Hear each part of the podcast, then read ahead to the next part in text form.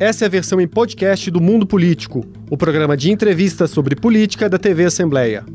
Olá! Hoje no Mundo Político, o balanço dos resultados do primeiro turno das eleições.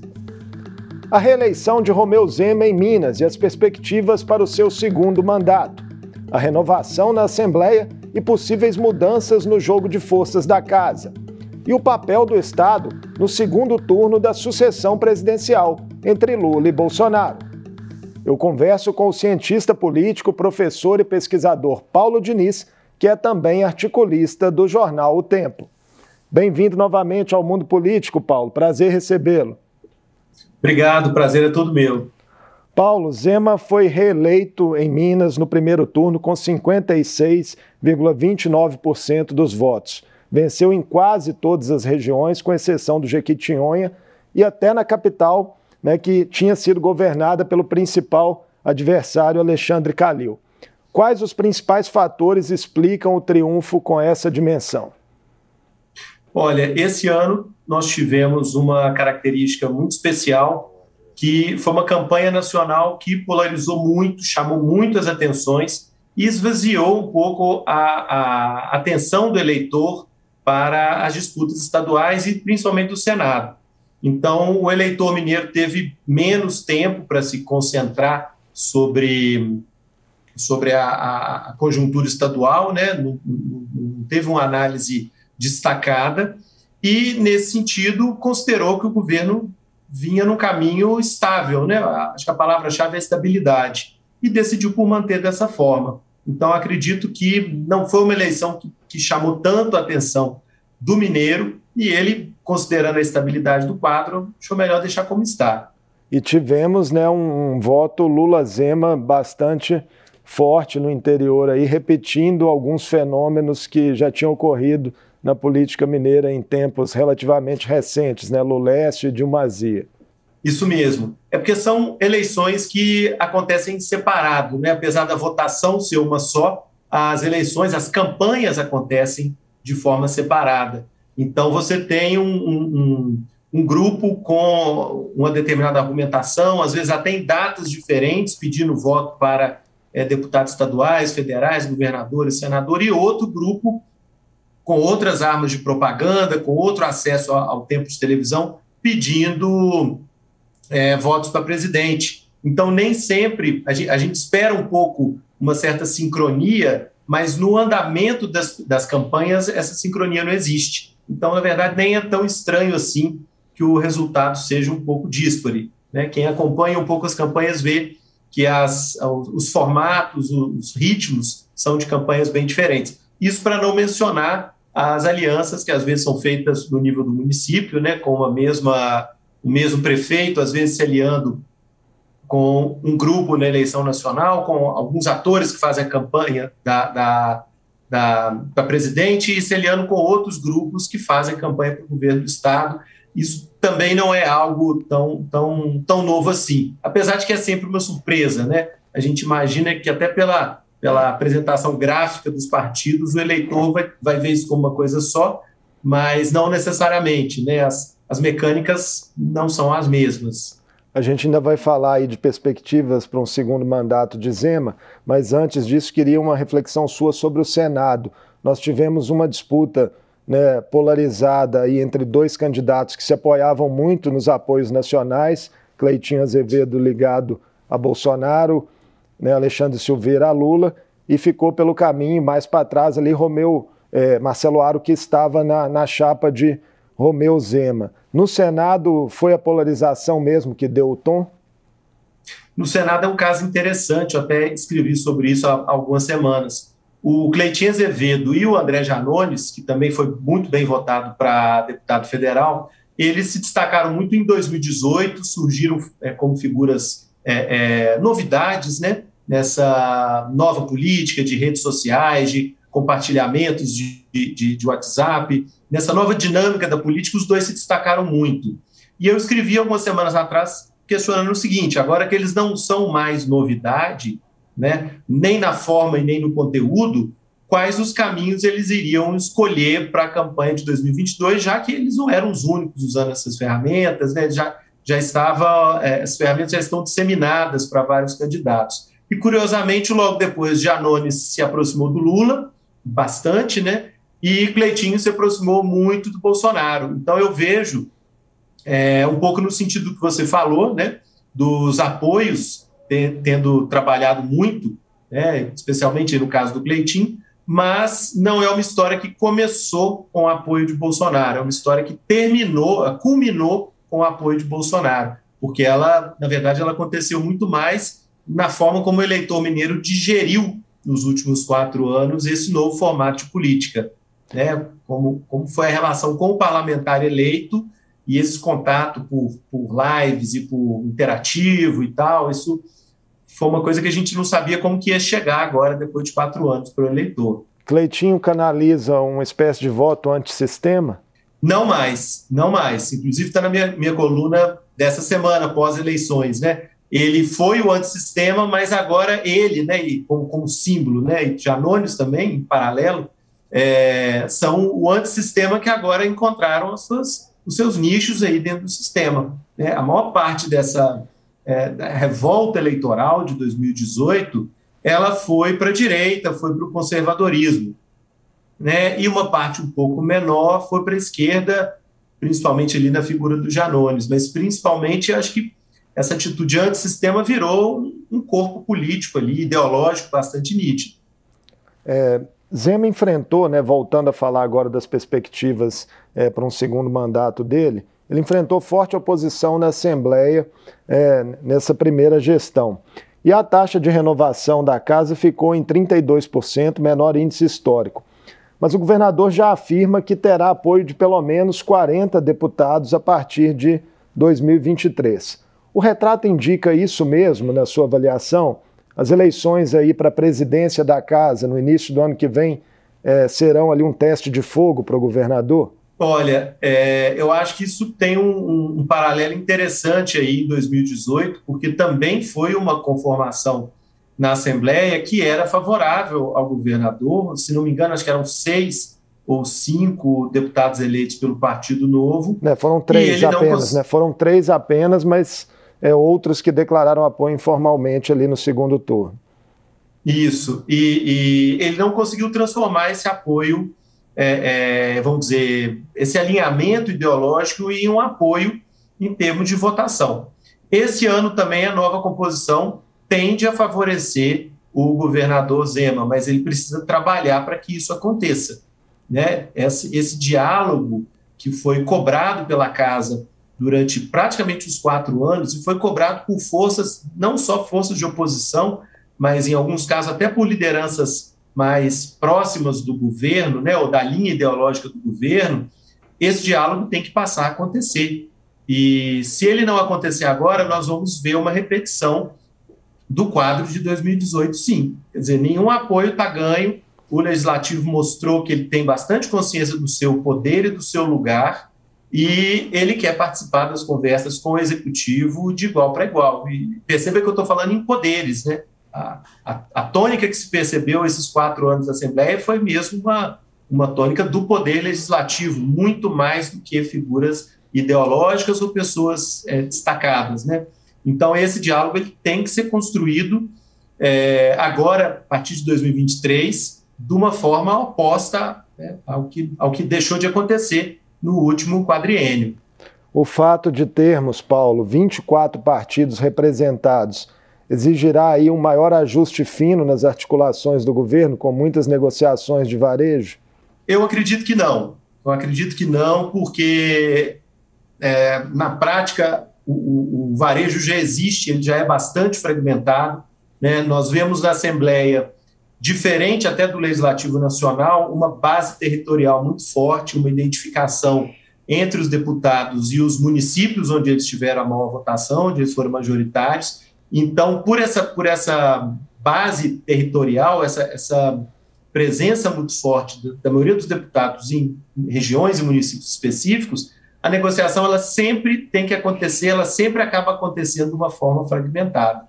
Né? Então, quando eu falo que é preciso construir o, o debate, isso não é fácil. Né? Em momento nenhum isso é fácil e vai levar à discussão é, é, fragmentada mesmo, às vezes de interesse de cidade por cidade, região por região.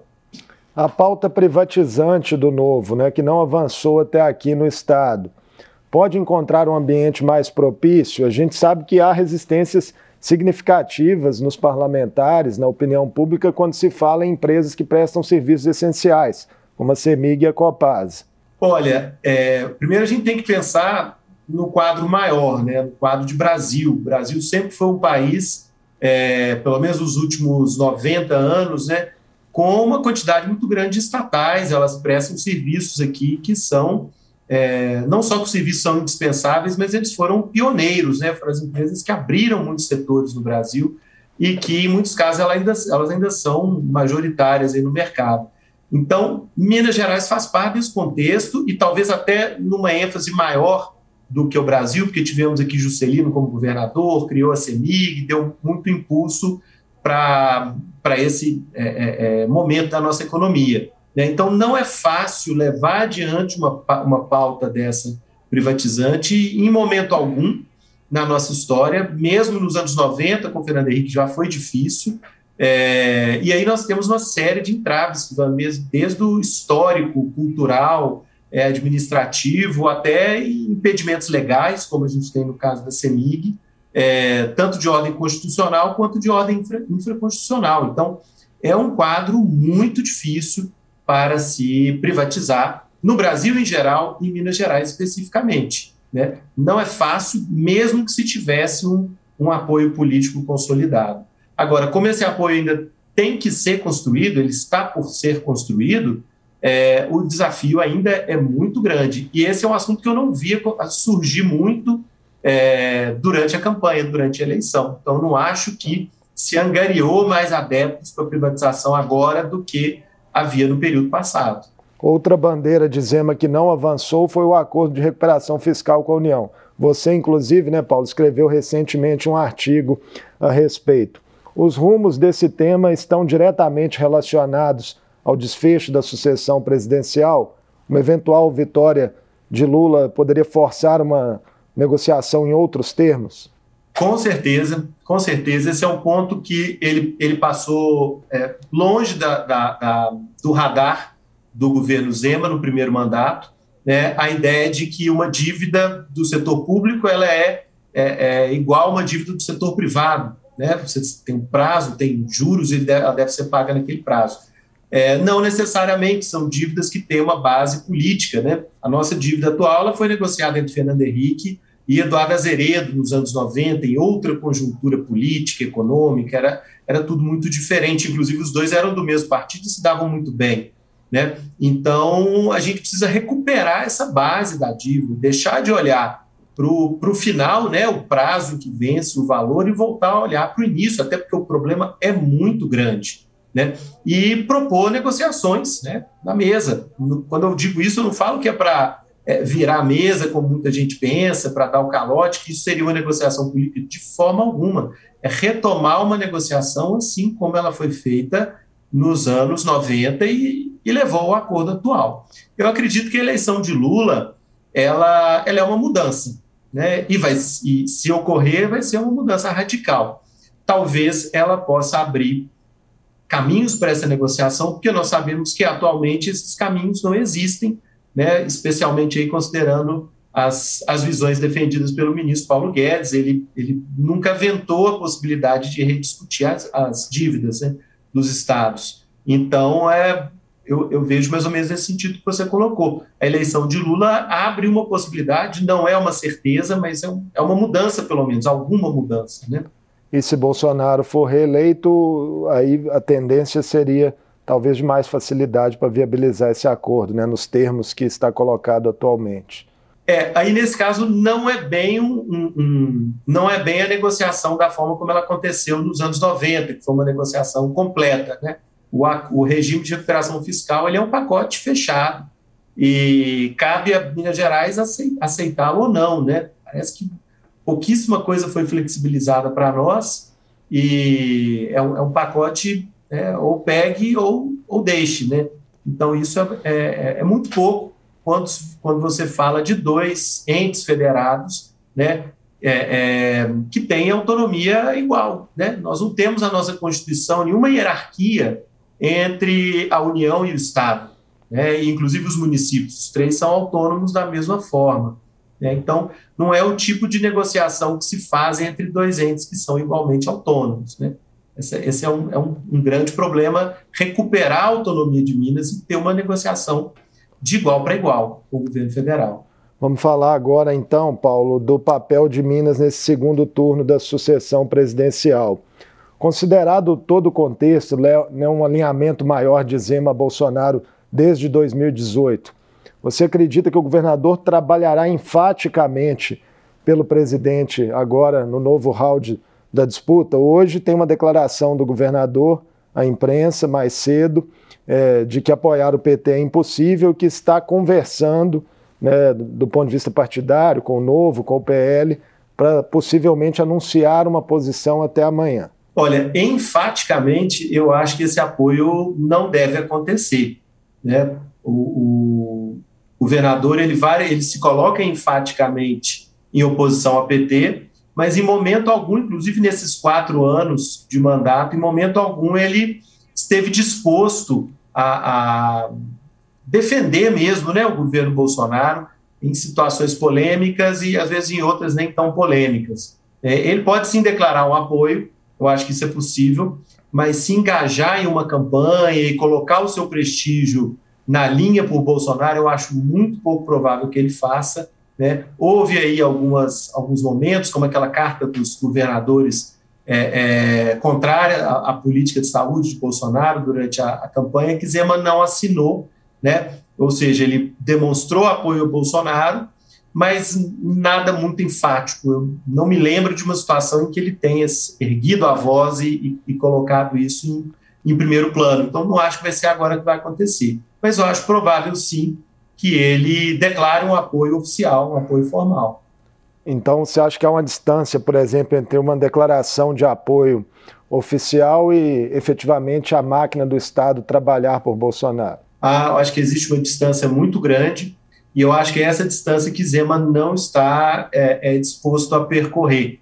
Né? Inclusive, aí já é uma avaliação pessoal minha, né? É, Bolsonaro ele ele capta alguns desgastes que ele não precisaria captar. É, ele, ele compra alguns inimigos, ele desenvolve algumas inimizades, ele desgasta a própria imagem em algumas situações que ele é, poderia ter deixado passar. E é algo que Zema não faz. Né? Zema segue aquela regra, né? isso aí é uma, uma, uma característica bem evidente que o, o, o silêncio é de ouro. Né? Antes de falar algo que ele se arrependa, ele se cala. E isso, para o político, é uma qualidade muito grande. Eu, uma avaliação minha, eu acho que essa aproximação é, é muito, muito enfática a Bolsonaro é, não aconteceria por causa dessa divergência entre os dois. Bolsonaro não, não pensa duas vezes entre, na hora de entrar numa briga, e Zema pensa 30 vezes e, de preferência, não entra nessa briga. Né? Isso é uma. É, trai, traria desgastes para Zema que ele normalmente né, é, busca evitar. A condição de governador reeleito né, no segundo maior colégio eleitoral do país pode é, levar Zema a pensar em planos nacionais. O novo teve um resultado ruim a nível federal, né? 75%, perdeu 75% dos deputados federais, é, não foi um bom resultado. Há quem acredite que Zema pode, inclusive, sair do partido e se filiar a outro partido de centro-direita. Pois é, o, o, desempenho do Partido Novo, né, principalmente nas, nas eleições, compro, comprova um pouco essa primeira análise que eu fiz é, é logo no, no pós-apuração, né, de que aquela insatisfação, aquela revolta do eleitor em 2018, ela não existe mais, ela agora foi canalizada para um conservadorismo ali bem, bem nítido, né, com alguns partidos, o o, o, principalmente em torno do presidente Bolsonaro. E o Partido Novo, que captou um pouco dessa, dessa insatisfação em 2018, agora ficou órfão de todo esse eleitorado. Né? Era um, partido que tinha como parte do seu discurso é, ser contrário à política tradicional e agora toda essa, essa insatisfação popular migrou para a política tradicional. Né? Então o Novo perdeu um pouco o bonde, ele perdeu um pouco esse esse ritmo da mudança. Né? E, de fato, acho que para o governador Zema pensar em voos maiores, ele teria sim que ter uma estrutura partidária mais robusta, né, é, é, se distribuísse pelo país inteiro, é, tivesse uma base parlamentar federal, com outros governadores e prefeitos, isso é uma exigência básica para poder pleitear o, aquilo que todo mundo vai pensar nos próximos quatro anos, né? Será que Zema vai se candidatar a presidente ou não? Eu, pessoalmente, acho que sim, porque ele tem esse perfil é, de não ser necessariamente direita e não ser necessariamente esquerda, né? E até agora, mais quase quatro anos aí de governo, ele conseguiu se posicionar é, dessa forma, como uma opção. Então, isso seria bastante valioso para um quadro nacional em 2026, sem sombra de dúvida. É, falando agora dos deputados mais votados em Minas, tanto para a Assembleia quanto para a Câmara dos Deputados, é, estão ali parlamentares do PL, né, aliados de primeira mão de Jair Bolsonaro. Né, Bruno Engler foi o deputado estadual mais votado é, aqui para a Assembleia, Nicolas Ferreira, o mais votado na Câmara dos Deputados, ambos com votações históricas, né, recordes aí no Estado, seguidos de deputados ligados a Lula, né, Beatriz Cerqueira, é, do PT aqui na Assembleia, e André Janones, do Avante. A polarização se estendeu também né, para essa disputa proporcional, e esses deputados né, também terão um papel central nesse segundo turno no Estado, na disputa por votos aí no interior de Minas? Sim, sim, com certeza.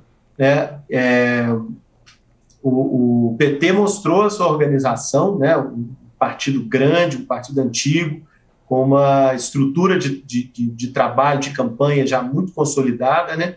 Isso se refletiu em vários, tanto na bancada estadual quanto na bancada federal, foram vários deputados bem votados, né?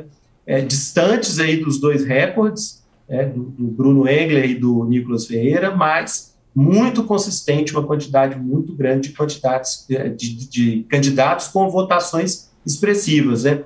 Se eles mantiverem esse ritmo, eles vão sim conseguir ou até ampliar a base que Lula teve no primeiro turno em Minas. Né? Mas, como nós sabemos agora, uma vez eleito, né, o deputado está livre para trabalhar na campanha majoritária, não precisa mais se preocupar com, com, a própria eleição, né? Que isso talvez fosse a, a, a, a dúvida número um, né, na cabeça deles durante a campanha.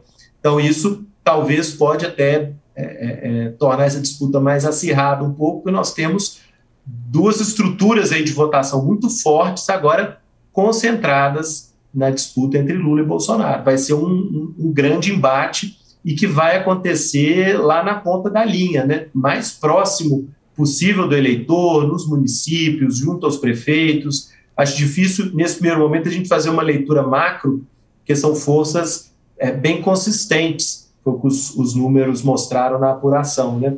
A diferença nós vamos ver acontecer lá na frente, no contato direto com o eleitor é, é, no estado inteiro. Né?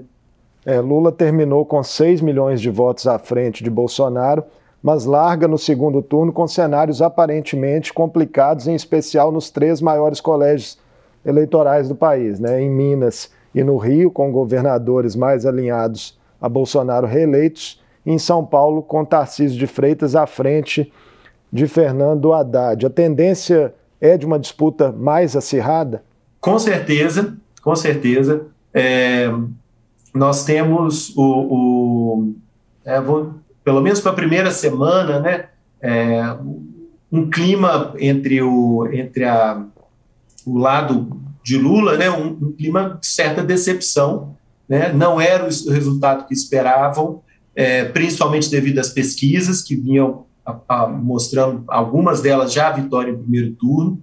Né, então, eles começam essa disputa tendo que rever o que foi feito tendo que replanejar e do lado de Bolsonaro é um sentimento oposto, né? o sentimento de um resultado melhor do que o que estava aparecendo, do que estava previsto, e que, né, seja lá o que eles vieram fazendo, a linha que eles escolheram, a questão é intensificar. Então, esse momento de é, é, perder alguns dias pensando e redefinindo os rumos, No caso do, do, do, grupo de Bolsonaro, eles não vão perder esse tempo, eles vão intensificar ainda mais o que eles vinham fazendo. Né? Isso, em uma campanha curta, de poucas semanas, pode fazer diferença. É, você citou as pesquisas, Paulo, e elas erraram em alguma medida no resultado nacional, sobretudo em relação à pontuação que chegou o presidente Jair Bolsonaro, mas erraram muito, né, significativamente, principalmente os maiores institutos em diversos estados, né, dezenas de estados nas disputas pelo Senado e para os governos estaduais. Como você vê isso do ponto de vista da ciência política? As pesquisas estão mais em xeque a partir de agora do que estiveram em disputas anteriores? Olha, eu acho que com certeza vai vir um movimento agora, é, não nos próximos dias, mas nos próximos meses, né, de se reposicionar a importância que essas pesquisas têm né? Eu sempre fui crítico das pesquisas, não no sentido de achar que elas é, é, não sejam válidas ou que elas não sejam honestas, mas principalmente esse ano, na forma como todos, é, é, e aí talvez seja um, um fenômeno aí da, da modernidade, né, da ansiedade dos tempos modernos, mas a forma como todos tomavam decisões políticas baseadas nas pesquisas né, traziam para o hoje uma, um resultado que vai acontecer daqui a seis, oito meses, e já negociavam chapas, desistiam de candidaturas, é, formavam ou desfaziam alianças com base nas pesquisas. Né? Então, isso é preocupante. É, primeiro, que a, o, quadro que interessa é o quadro da urna. Né? Até você chegar na eleição, as próprias pesquisas mudam muito. E segundo, que as pesquisas podem errar, como de fato elas erraram muito. Então, eu sempre fui crítico dessa postura de se adiantar o calendário eleitoral, se tomar decisões baseadas em pesquisa é, e não em fatores mais é, é, concretos que a gente pode ter mais segurança. Então, nós vamos ter sim um questionamento que eu acho muito válido, tanto do ponto de vista metodológico e até do ponto de vista legal, né, como que essas pesquisas têm que ser encaradas é, na legislação, mas principalmente para cada liderança política, na hora de formar suas próprias alianças, é, tomar suas decisões para não ficar é, tomando o quadro das pesquisas como se fosse uma certidão ali é, é ratificada em cartório, né? Pelo contrário, é quase que uma nuvem aquilo ali, é uma foto de um quadro que muda a cada minuto.